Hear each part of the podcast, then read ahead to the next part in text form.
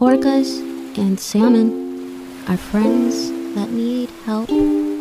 Our ocean pals are facing some trouble.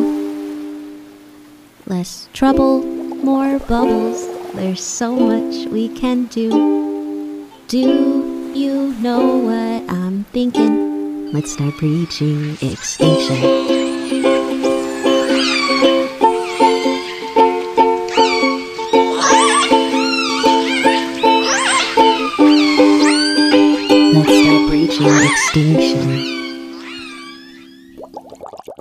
Hello, and welcome back to the Breaching Extinction podcast. For those of you that are new here, the Breaching Extinction podcast explores the plight of the endangered southern resident killer whales through interviews with the people trying to save them.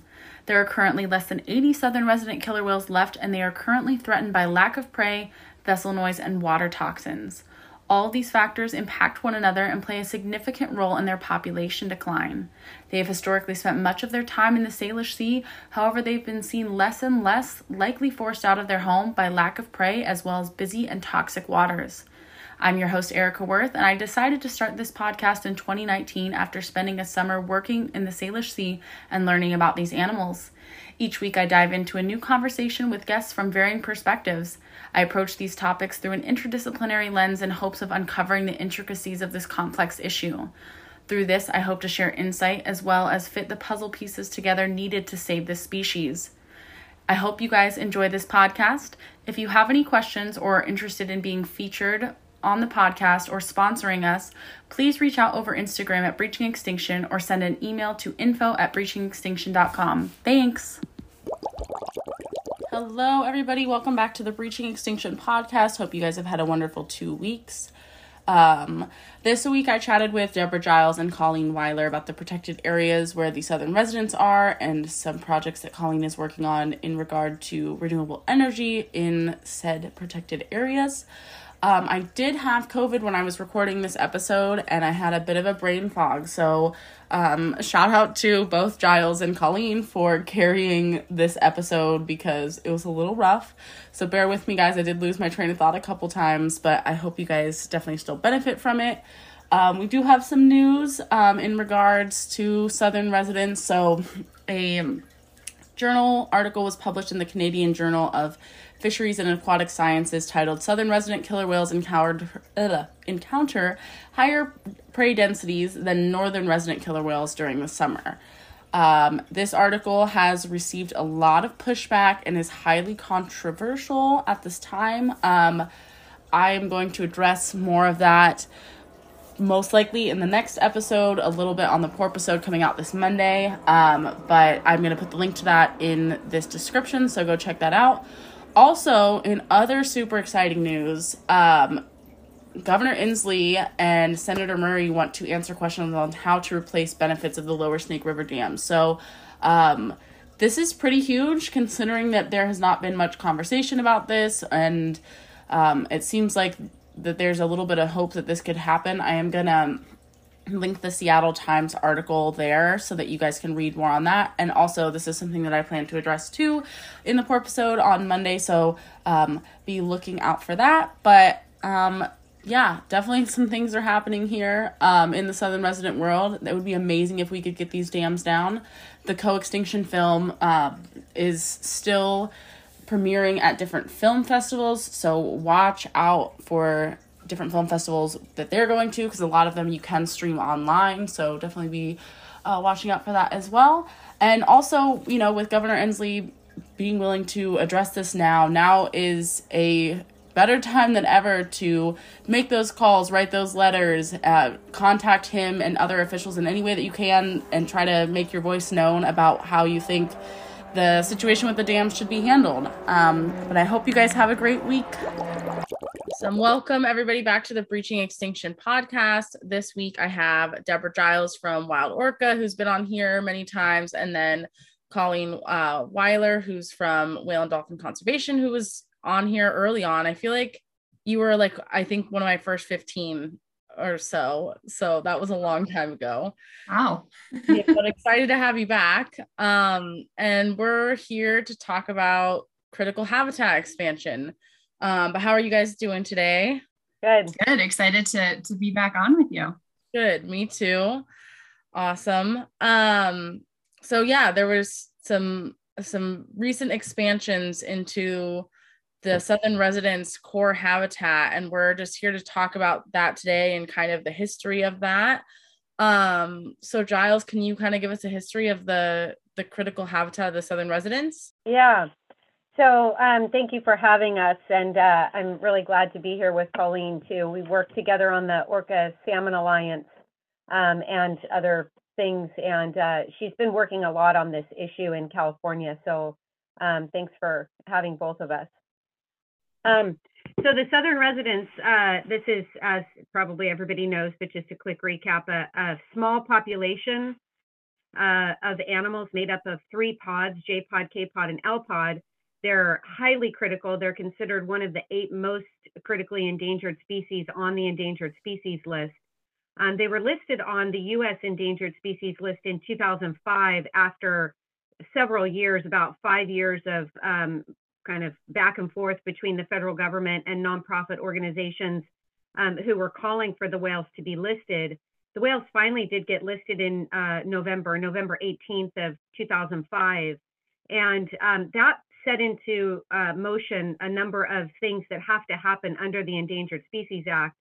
Um, being whales, they are administered by NOAA, National Oceanic and Atmospheric Administration, is responsible for most marine mammals. There are a couple oddballs that the U.S. Fish and Wildlife Service uh, is responsible for, but um, NOAA is responsible for not only the whales but also their main prey. Um, so the Chinook salmon that they rely on, as well as any other anadromous fish, so fish that go from the uh, freshwater into the marine realm uh, during their uh, growth period, and then back into their back to their natal spawning ground. So NOAA is in a really interesting position um, to be responsible for both the predator that's on the endangered species list as critically endangered, as well as salmon, um, of which uh, some runs of Chinook salmon are also on the critically endangered uh, species list. So the whales got listed in 2005, and it took a little bit more time to set up the critical habitat. So when an when an animal or plant even gets designated under the endangered species list, they um, the the federal government or this you know the whichever arm sets up what's called uh, its protected critical habitat. So that habitat that is that is required by that species to fulfill all of its life functions. And um, that did take some time. It, it was a year later in November of 2006 when the inland waters of the Salish Sea were designated in the United States as critical habitat for the southern residents. Um, we can maybe get into what that means, what critical habitat um, means later, but um, I think uh, if, if, you want to, we can talk about that. Um, but I, I want to kind of jump forward uh, to 2014. It was a long time. People, of course, were asking for the whales to be listed. I mean, sorry, for the um, outer co- coast waters of the U.S. to be uh, designated as critical habitat for the southern residents as well. Um, you know, we those of us that study them and that you know are desperate for their recovery were really hoping that it would be right on the heels of the the original designation for the inland waters, but it really wasn't. It took a, a lawsuit, um, a petition from a nonprofit organization called the Center for Biological Diversity to petition the federal government to designate outer coast habitat as critical for the southern residents. And um, that petition was uh, filed in 2014. Usually these things go about 18 months to maybe 24 months, uh, depending on uh, calls for extra research or, um, you know, just usually that's about the time. Two years is a is a long time. This one took uh, six years. Uh, the critical habitat was just what? No, actually seven years. Uh, critical habitat was just designated finally in 2021. Um, and um, in, on a positive note, uh, the the petition was to da- down to Monterey, California, including the waters of Monterey Bay. Um, but when the when the uh, ruling came back in and the and the designation was given, uh, they actually, the federal government actually extended it to Point Sur, so a little bit farther south than Monterey, which was, I think, um, a surprise.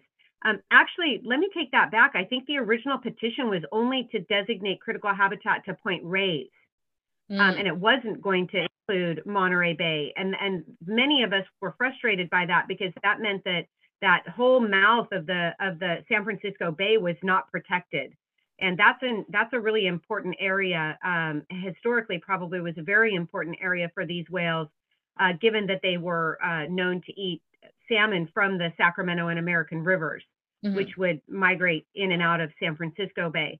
So, um, point being is that it was a, a, a nice surprise that, to find that the federal government extended uh, the distance of the critical habitat, the space of the critical habitat, all the way down to Point Sur, California. So that does encompass the Monterey Bay waters. So um, I don't know how you want to handle this at this point. We could talk about what critical habitat means, yeah, what, how it protects the animal. Mm-hmm. Do you want to jump in here now, Colleen? Yeah, well, I was going to jump in and, and just note that um, it's a really important part of the Endangered Species Act and kind of the um, a unique uh, part of that law that is different from other environmental laws in that it does require the home of vulnerable species to be protected. It doesn't require, um, it doesn't limit recovery actions to just things that directly impact listed species, uh, listed plants or animals. It also requires taking a look at the full extent of their habitat, what they need to survive and to recover, and making sure that those are protected as well. So it's uh, especially for a law that was passed in the 70s which you know predates a lot of the understanding that i think we had of um, how connected ecosystems are and how important certain elements are to endangered species or to you know any type of any any species endangered or not um, that it does require this holistic look at protecting not just animals themselves and not just whales themselves but also the parts of the environment that they rely on to survive. So this is a it's a unique aspect of the ESA and it's a really important one for species recovery. Awesome. Yeah, but it definitely sounds important. So like does that mean like it changes like basically what people can take from the environment or like the ways that they can interact in those areas? Is that like essentially what happens? Yes, exactly. Um, and just to follow up on what Colleen was just saying, um, written into the uh, critical habitat uh, for the southern residents is wording that protects their prey, um, that uh, allows for the federal government to say that, uh, that, of course, it is that prey is a constituent, uh, a, a very, very critical constituent part of the habitat that the whales rely on um, and that they and they need that as as uh, in order to recover. And so this is um, theoretically would give us a little bit more leverage to um, push for protections for the fish themselves and also the habitat that the fish require. So it's almost like by default, um, really the federal government should be looking at the constituent parts of the habitat that the prey rely on. Um, separate from the fact that, as I mentioned, several of the runs of salmon that these whales have co-evolved with are also on the endangered species list. So that triggers protections for their habitat as well. But even those fish that are not listed on the endangered species list um, are theoretically to, to be considered if it would any sort of harm to them would result in harm to the whales um, and harm meaning not being present in their, their environment, mm. which is interesting. Yeah, that is really interesting. Um, you mean the fish not being present in their environment or people not being present in their environment?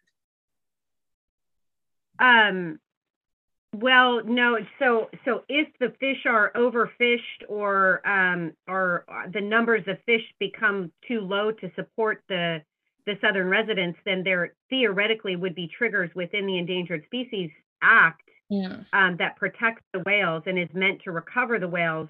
Um, some there sh- there should be and could be more leverage in that act to to say the fish themselves need to be protected because the whales need them to survive. That's part of their constituent the main things that they need in their environment to survive. And so because the whales are listed on the on the endangered species list and now because they have designated critical habitat, um, their prey being part of that habitat is also protected. That's awesome. It's a little confusing, but yeah, it, but it's actually a really the Endangered Species Act is an amazing act. Just the very fact that the whales themselves were able to be listed um, as a distinct population segment under the Endangered Species Act makes that act worth its weight in gold. Um, because uh, it was originally argued that because the southern residents are part of a, a the, the single taxonomic classification of Orcinus orca, all killer whales on the planet are considered Orcinus orca.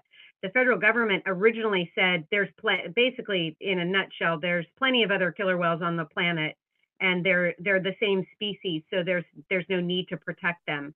Well, that's when the Center for Biological Diversity was able to push that or turn that knob um, to say, well, actually, they're a distinct population segment. We know that now from genetics um, we knew it from observation that they didn't intermingle, but then then we knew it from genetics that they're actually distinct enough to be considered a subpopulation. And so that's an amazing part of the act as well. Just the fact that you can list a sub subgroup uh, subportion, it's called a DPS or distinct population segment, um, and give protections to that species, which really ultimately ends up overflowing and having positive impacts for other animals that also occur in that habitat. Um, because being having critical habitat means that any behaviors or any activities um, that need federal approval, and Colleen will get into this a little bit more with regard to what's happening in California, um, have to has to go through a, a rulemaking and um, pretty pretty heavy um, analysis of how any sort of activity may jeopardize the recovery of the of the listed endangered species. So that's where we find ourselves right now. Um, let, let me just quickly pause to say also there are a couple of there are a couple of areas that are um, theoretically in the area that would have naturally been included in the in the um, critical habitat that are excluded and those are areas that have to do with military. So we have in the inland waters here off of Whidbey, we've got a, a an area that is not included in the critical habitat, hmm. as well as at off the outer coast of uh, Washington um, in the Navy testing range out there. That is also not um, not considered part of the southern residents critical habitat, which is a shame because the whales we now know are using that same eh, overlapping area quite a bit, um, especially now with uh, so few fish in the inland waters. Right. Wow. Yeah, that's um sorry. I'm like having like the foggiest brain right now. I think it's because of the COVID. Um but yeah, no, that's really interesting. I'm like I just lost my train of thought.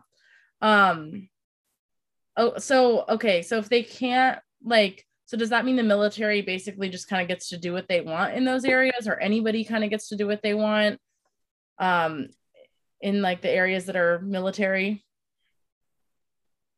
It's not that anybody gets to do what they want. Um, as as Giles mentioned, what critical habitat does is requires any activity, um, no matter who or what is conducting that activity. If it requires a federal permit or federal funding, um, or any approval in any way by the federal government, it goes through this extra layer of review. Mm-hmm. So um, for the Navy, it is federal activity, but the Department of Defense um, kind of gets precedence over anything, including endangered species recovery, unfortunately. Um, which means that in certain areas where they do training and testing, that are exempt from critical habitat, they don't have to go through that extra layer of review. Mm. They can continue with their activities um, without having uh, to go through that process. And that there is a different process that the Navy still does have to go through to analyze its its the uh, impacts of its activities on marine mammals, including southern resident orcas. So that is still you know something that is examined and not as protective as we would all prefer that it be um, but having the critical habitat exemption just means that they don't have to do that review plus another one or consider the impacts on the habitat itself and those essential features that are important for Southern residents' survival and recovery. Um, no one, yeah, on, on the can anyone do what they want in those exempted areas? Nobody's going to go into a training and testing range just because the Navy wouldn't wouldn't allow it anyway. um, yeah, but the the Navy activities are really the concern in that area. And the the good news on that, um, between the draft revision, which was published in uh, December of 2019, and the final rule for the critical habitat expansion, they did actually reduce the size of that exempted area for the Navy off the coast. It wasn't a huge reduction in the size, but they the uh, NMFS was responsive to you know input and comments from the public and from conservation organizations that pointed out how important that area was to the southern resident orcas and how it wasn't you know the navy's activities should still be considered um, for how they're impacting the orcas in habitat. And so they did actually reduce the size of that exemption a little bit. Okay. Small win minor victory but a good one. Yeah for sure. Yeah they're also when they're conducting activities like that they are supposed to do there are some very basic measures that they're supposed to undertake to ensure that ensure that there are not whales in the immediate vicinity. Um, but that's that can be difficult uh, um, out there uh, in the outer coast when you know these waves can be you know huge you can you can be i've been out there on a big navy uh, not a navy ship but a noaa ship um, and you can get lost in a trough and not see anything else around you um, and this is a massive ship and and even something that big can be lost. So small small whales uh, could could easily be uh, by comparison small whales could be easily overlooked. Um, but they are supposed to do scanning uh, and not supposed to um, detonate any sort of underwater acoustics or explosives or sonar or anything like that if the whales were seen in a certain period of time prior to when they want to do that. Um, what one thing um, I do want to point out uh, the the military base on Whidbey is an Air Force base, and the concern with what's happening there um, is is that uh, they routinely fly these very very fast um, jets that can break the sound barrier and they're called growlers because when you're underneath them, it just feels like the earth is shaking and it it's it's a crazy sound. And a recent study that came out um, showed that the sound underwater can be as loud um, as some other Navy activities. Um, the sound coming from the from the sky can be trans transferred to into the water and can be as loud as some of the Navy activities. And yet there's no um, there's right now there's no uh, regulations about that. And in fact, uh, just yesterday, I think um, there's more information on Wild Orca, and uh, I'll be going there to review it myself when this call is over. But they've just been approved. I do believe they've just been approved for 300 more flights, uh, annual flights, um, 300 additional uh, on top of all of them that they're already um, flying. And so um, those those activities in that that region are uh, are exempted from the the any sort of harm that might come from um, from those activities to the whales, which is a shame.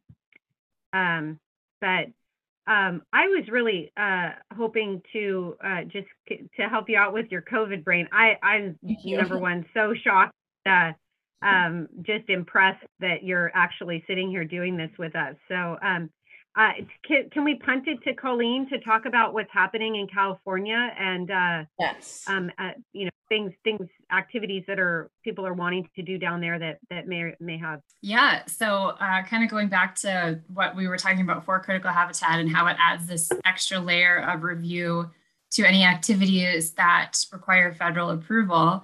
Um, we are seeing the development of offshore wind facilities start to ramp up off the West Coast. It's California is the furthest ahead in that process, but it is happening in Oregon and Washington as well. Um, and this is definitely, it's a little bit of a, of a mixed bag of, of things because certainly renewable energy is really important for addressing the um, umbrella threat of climate change and fossil fuel development that is already having an impact on salmon um, and will probably see even more of an impact in the future. So that's you know an overarching need to address that and make sure that salmon and orcas you know have a healthy ocean in the future. Um, but these offshore wind facilities really need to be responsibly sited and put in areas where they are not going to have a negative impact on already vulnerable species. Um, so that includes reviewing uh, their impacts on habitat and that critical habitat, both for southern resident orcas and actually humpback whales. Um, recently just had critical habitat designated off the west coast as well. So all of these developing wind energy project projects that are in federal waters um, that might overlap or come very close to these critical habitat areas are going to have to consider what the impacts will be on the whales and on those essential features um, and put in extra mitigation measures or take extra steps to make sure that they're not increasing harm to, um, to these species.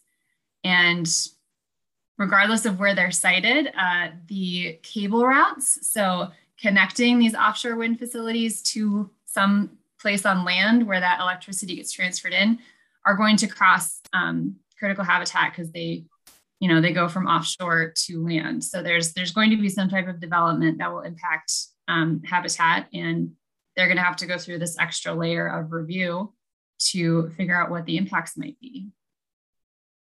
Hmm. When is this like when are are they supposed to start reviewing this? Uh, they already are. So two, there are currently three um, identified areas. It's it is a very long process. The good news is like this is still um, a, a very you know there's there's lots of opportunities to weigh in and make sure the southern residents are considered through this process. Um, but it is something that is happening. So there are three proposed sites uh, in California, like areas that have been identified for offshore wind development. Oregon is in the process of looking at what areas might be good for offshore wind development. And Washington has, um, it, it, hasn't, I think, officially been uh, submitted to the federal government yet, but they have what's called an unsolicited lease request, which means a, a company that wants to build offshore wind they went ahead and identified their own area. Um, it can either be, you know, developers come in and they see a spot that they like, and then they ask the federal government for permission essentially to put a wind farm there, or the federal government moves things forward on its own and identifies areas and then puts a call out for if any developers are interested in building in that area. Mm. So we hmm. have a little bit of a mix of both on the West Coast. Um, California has one unsolicited lease request and then two areas that the federal government identified. Oregon is still uh, in that in between stage of first just figuring out where potential sites are for wind development. And then Washington has a company that is interested in developing, but I don't think they've submitted their request to the federal government yet. Um, and I will note on the Washington one, uh, it, it, will be in Southern Resident Critical Habitat. Um, it's off Grays Harbor and um, definitely a, a, concerning area for any type of development because of the potential impacts to Southern resident orcas. So that one, um, you know, again, we need renewable energy to fight climate change, but it has to be sited really, really carefully so that it doesn't have uh, a, a net negative impact on species while we head towards that goal of addressing climate change. For sure. Yeah. I have a question for you. Is the reason, do you think the reason that they want to locate these in the ocean? So with, I'm, I'm envisioning them looking a lot like the, the oil um, rigs uh, in Southern California, these massive, uh, you know, structures that are in the ocean. Um, is the reason for that because there's nobody that wants to donate their land or buy that you know the it, land is too precious to, to locate the wind farms on land? Like why why put them in the ocean? Yeah, there's there that's a good question. And it, you know, it is happening concurrently with um, renewable development on land. So it's not one or the other, it's both. And the reasoning for offshore wind, un- unfortunately, especially on the West Coast, is that uh, over water, it tends to be stronger wind and more consistent. Yeah. So on land, yeah. you get um, good wind, but it's not always the same speed or same power at all times. Um, and you might have, you know, ebbs and flows and and energy development and electricity produced. But offshore, it's a pretty steady and pretty strong. Uh, you know, you've you've been out there, so you know how windy. I mean, you both have been out on boats out on the water, and it gets windy and it's pretty consistent. So it's it's a um, a good source to tap into as far as renewable energy resources go. And uh, again, off the Pacific, um, you know, this is all happening on the on the East Coast as well, very very quickly. And there's kind of other other issues over there, and we have North Atlantic right whales to consider and humpbacks over there as well. But um, those those offshore wind projects, uh, Giles, will look a lot like the offshore rigs um, off Southern California in that they're they're uh, set on foundations and like they are stable surfaces in the ocean. So those involve a lot more noise and a lot more construction activity to to place. Off the west coast, because we have you know a pretty steep continental shelf that comes up really quickly and very deep waters. Um, they're looking at floating offshore platforms, which means platforms that hold the turbines themselves are anchored to the bottom with sea anchors. They're not um, on these concrete foundations. Um, and that is, is a big question mark because there are not very many, I think there's two um, floating offshore wind platforms in existence off of Scotland and off of um, Portugal. And Maine is working on uh, building a test facility for that, but we really have no idea um, you know there's there's no prior information or knowledge on how these type of wind facilities might impact marine mammals especially um, large whales and uh, and orcas because there's just they haven't coexisted anywhere before that's a lot of things to consider mm-hmm. I'm assuming like with the different whales, we have to, you know, take different precautions because they behave in specific ways. Um, I didn't realize that we had right whales um, on the west coast. We do. We have North Pacific right whales actually uh, that are very, very endangered, and they're they're on that that list of other things we really need to consider with any projects um, over here. And then, of course, the North Atlantic right whales are a little more well known, also critically endangered um, for different reasons and in different ways than the southern residents. But um, yeah, two two very endangered species that are kind of facing uh, both trying to figure out how offshore wind may impact them and how to avoid those impacts. For sure. Um, so they haven't actually put any of the wind farms in yet. We're just like in the initial phase. Um, yeah. Does it seem like there are going to be like non-invasive ways of installing these, or um, is it, or not like necessarily in- installing them? Of course, like it's going to be like annoying and noisy, but like once they're there, is it like, does it seem like there's going to be a way that we can have them there without impacting the animals? I mean that's that's the big unknown because again these these floating facilities um, the benefit, I think, of floating offshore wind is that they're less noisy to install. Um, the the stable foundations require like pile driving, which is really noisy and more intense construction to get them out there. Um, the floating ones is, you know, they're they're anchored, so it's dropping an anchor. Um, so less noisy construction, but again, this is the big question mark of how are marine mammals going to respond to these massive brand new structures in their habitat that they've never seen before right. what you know what impact is that going to have on the ocean floor which is the source of a lot of uh, you know nutrients and food and has a lot of food web implications. Um, those are the big question marks of just like it's it's not been done before and so it's it's unknown. Um, so the conservation groups that are working on these issues are really highlighting like the need for lots and lots and lots of monitoring before, yeah. during, uh, through every stage of the process, and being really prepared to change things as needed if an impact is observed that was unexpected or or uh, like we don't have a, a way to mitigate them, then put a stop to it. That makes sense. Um, are there like other areas where they could put the wind farms if th- this doesn't work out? Like another place that's a little bit less invasive?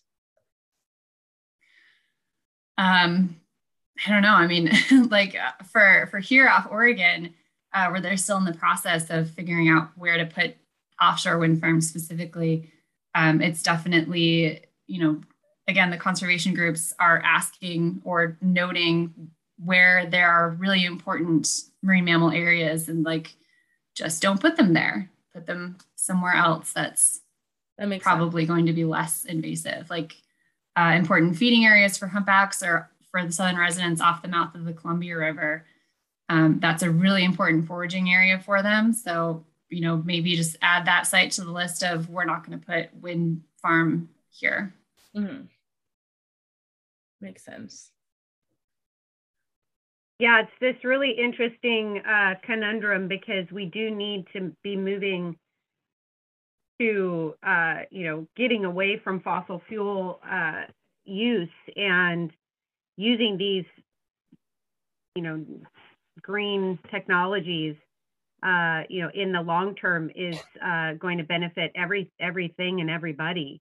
Mm-hmm. Um, where we're not producing, uh, you know, the the waste that we are right now and the destruction, the overall destruction of the uh, habitat by ex- extracting these natural resources.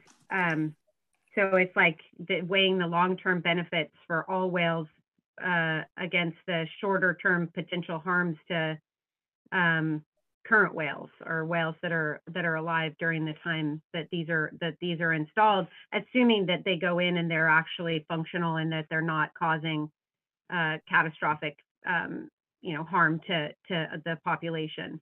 I mean and we don't know it's that right now the southern residents because they have that critical habitat they're the ones that are being and, and the humpbacks now um, being their their habitat use um, style i guess is being will be con- heavily considered which i think is really good. You know those two types of animals use habitat very differently. So because there's uh, th- so that will be a lot of considerations that have to go into um, into site uh, site location and and um, and uh, like Colleen Colleen said, monitoring is going to be really really important um, for this. And so the, that's uh, I um, my brain immediately went like, oh, jobs for people that want to do marine mammal monitoring uh, which you know we we need those highly trained people that know what they're looking for and and can make um, really important um, observations uh, dur- during this this process. So um, yeah, it's hard. Uh, here in the in the inland waters, there was a um, an interest in putting underwater turbines in Admiralty Inlet.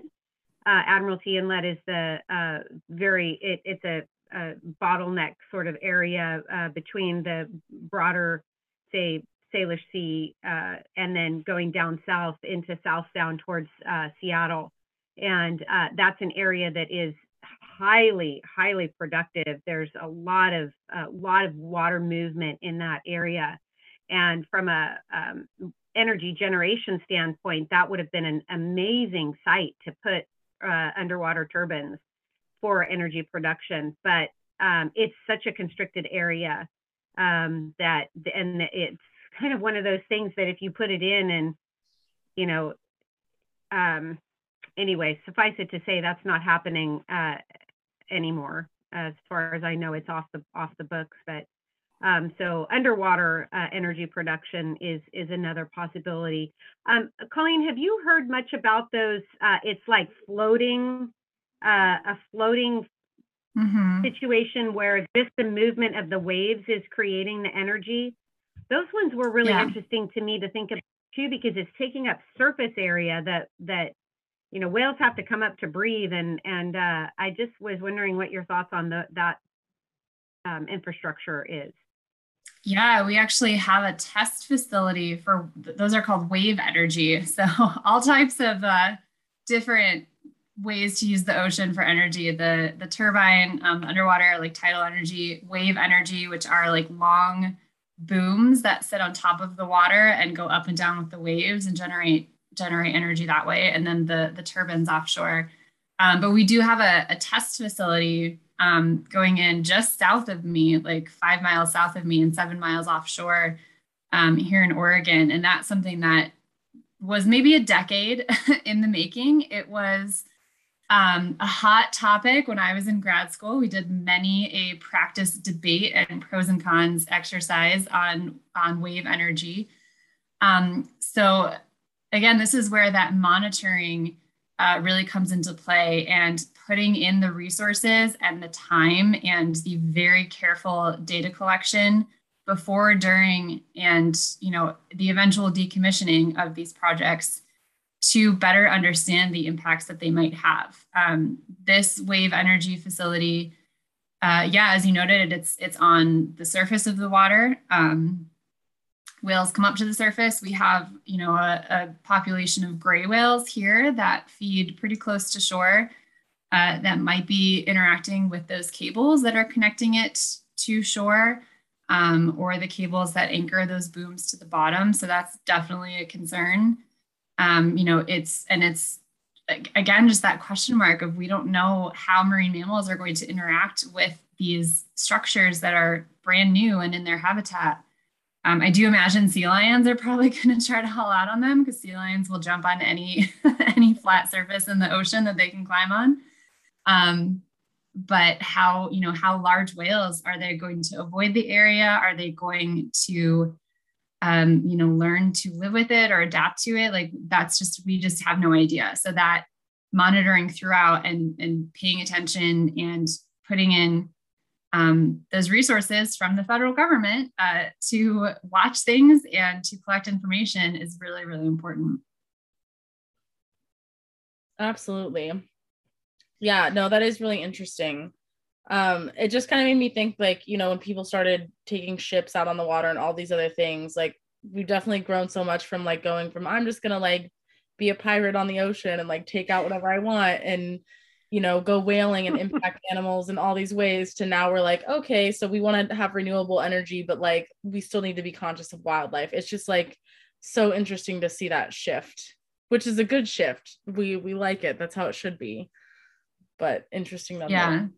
And we're we're really pushing the federal government to take that approach. So um yeah, unfortunately on the East Coast, it, again, it's it's like there's some good, some bad. The developers, uh, for the most part, of these offshore wind facilities have have been fairly proactive in putting some really strong monitoring and mitigation measures in place that are actually go beyond what National Marine Fishery Service is requiring. So there's a lot of frustration with NMFS as not being um, protective enough in their required mitigation measures, but these developers who uh, you know, are supposedly in it because they want to help save the planet and make a better world, um, or or at least you know make some money doing so, um, are being more proactive in you know what are the concerns of the conservation community? How can we best address them? Um, how can we develop these without or with minimal impacts on at-risk wildlife? And hopefully, we see the same thing uh, over here on the west coast. We do have um, different developers and different projects out here, but you know, there is a precedent set now. So ideally it would continue forward and ideally the government again steps up and requires those really strong protective measures as these projects move forward.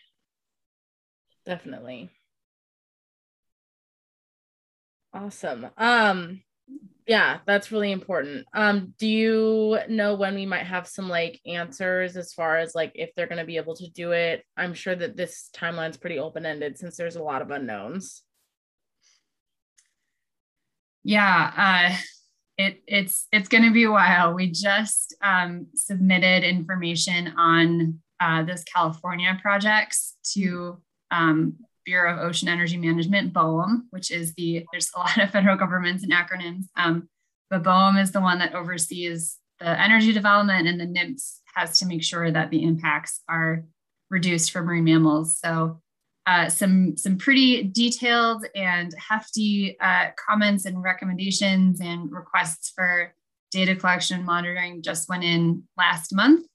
Um, and now BOEM has to take some time to review them and then they will um, come out with the next stage in the process. But it's, you know, it's, it's going to be a few years um, in, in any stage, California, Oregon, and Washington over here nice. um, before we start to see like what the federal government is is really planning on. Okay, that makes sense. And people will have an opportunity several times during the process to weigh in with public comment. So you can, uh, for sure, on Wild Orca, check Wild Orca's website. We'll probably have a link, and then uh, I would think that Whale and Dolphin Conservation would too. Awesome um yeah this is all like very exciting and interesting stuff um and was it there more that you wanted to touch on giles with the protected areas in california Um, no, I, I don't think so. I'm just really thrilled that we finally have critical habitat uh, extended all the way down there throughout the southern residents range. you know, you guys might see them. Uh, I hope uh, you guys get a southern resident sighting this winter. That would be amazing mm-hmm. um, down there in Monterey. Um, yeah, I just think that it's uh, it was a long time coming, and I'm I'm really happy that it's that it's in place. it feels it feels a lot safer now for them. Yeah, definitely. Yeah, it's um, a long road to get there, but I'm I'm glad we ended up with a more protective rule than I think anyone was expecting. So kudos kudos to NMFS for that. Well, it's, it's interesting yeah, it's interesting when it comes to the Southern residents, the federal government um, has erred on the side of caution twice now. Uh, when the original petition to list them on the endangered species list was submitted, it was actually to just list them as in as uh, threatened.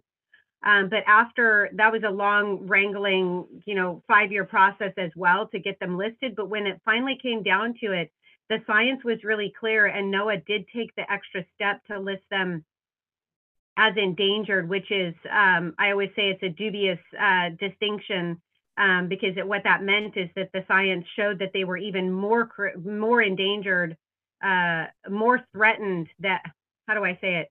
In worse shape than just listing them as threatened they were needing that additional protection of being eh, uh, listed as endangered, which is the highest designation that a plant or animal can get.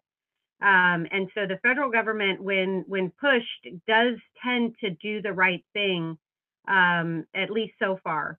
So we'll see what happens with uh, some different lawsuits that are happening uh, with regard to salmon um, and salmon abundance uh, that NOAA is also responsible for. We'll see how that uh, how they come down on that. But I think people holding uh, the the government uh, feet to the fire is is really important, and having public engagement is really really important. So.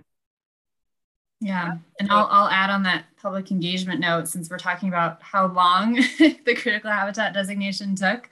Um, and as as you both know, like the the pros and cons of having a government that relies very much on public input is that it it does take longer than often we would like it to but it is because they take the time to ask for public input and review on these proposed measures which does give us a chance to weigh in with some of that science that giles mentioned that that shows that the government needs to do more or go farther or you know do something um, beyond what was requested and the the critical habitat delay was definitely an unnecessarily long uh, period of time for a lot of bureaucrat, bureaucratic reasons, and they were waiting on on data to be analyzed, um, and it should have happened a lot faster. But there were opportunities for the public to speak up and weigh in, and that is a unique aspect again of how these laws function, and then how our our government functions. So it's it's good good and a bad thing. yeah, for sure yeah, I think all this information was definitely really helpful and just also shows us how important it is to to to be an active participant in your political systems and make your concerns known. Um, but it'll be interesting to follow this project over the next couple years and see you know what we learn from it. I'm sure we'll learn a lot even if it doesn't turn out the way that we intended to. Awesome. Well thank you. thank you both for being here. I really appreciate it. And thank you for bearing with me through my covid brain right now um, and carrying this conversation. I definitely appreciate it. No problem. You can i mean you get us together. We'll we'll talk for hours. And just go back and forth on wind and fisheries and critical habitat and all kinds of stuff. nice. Yeah. Thank you for having us. Yeah. yeah thank you, Erica. Of course.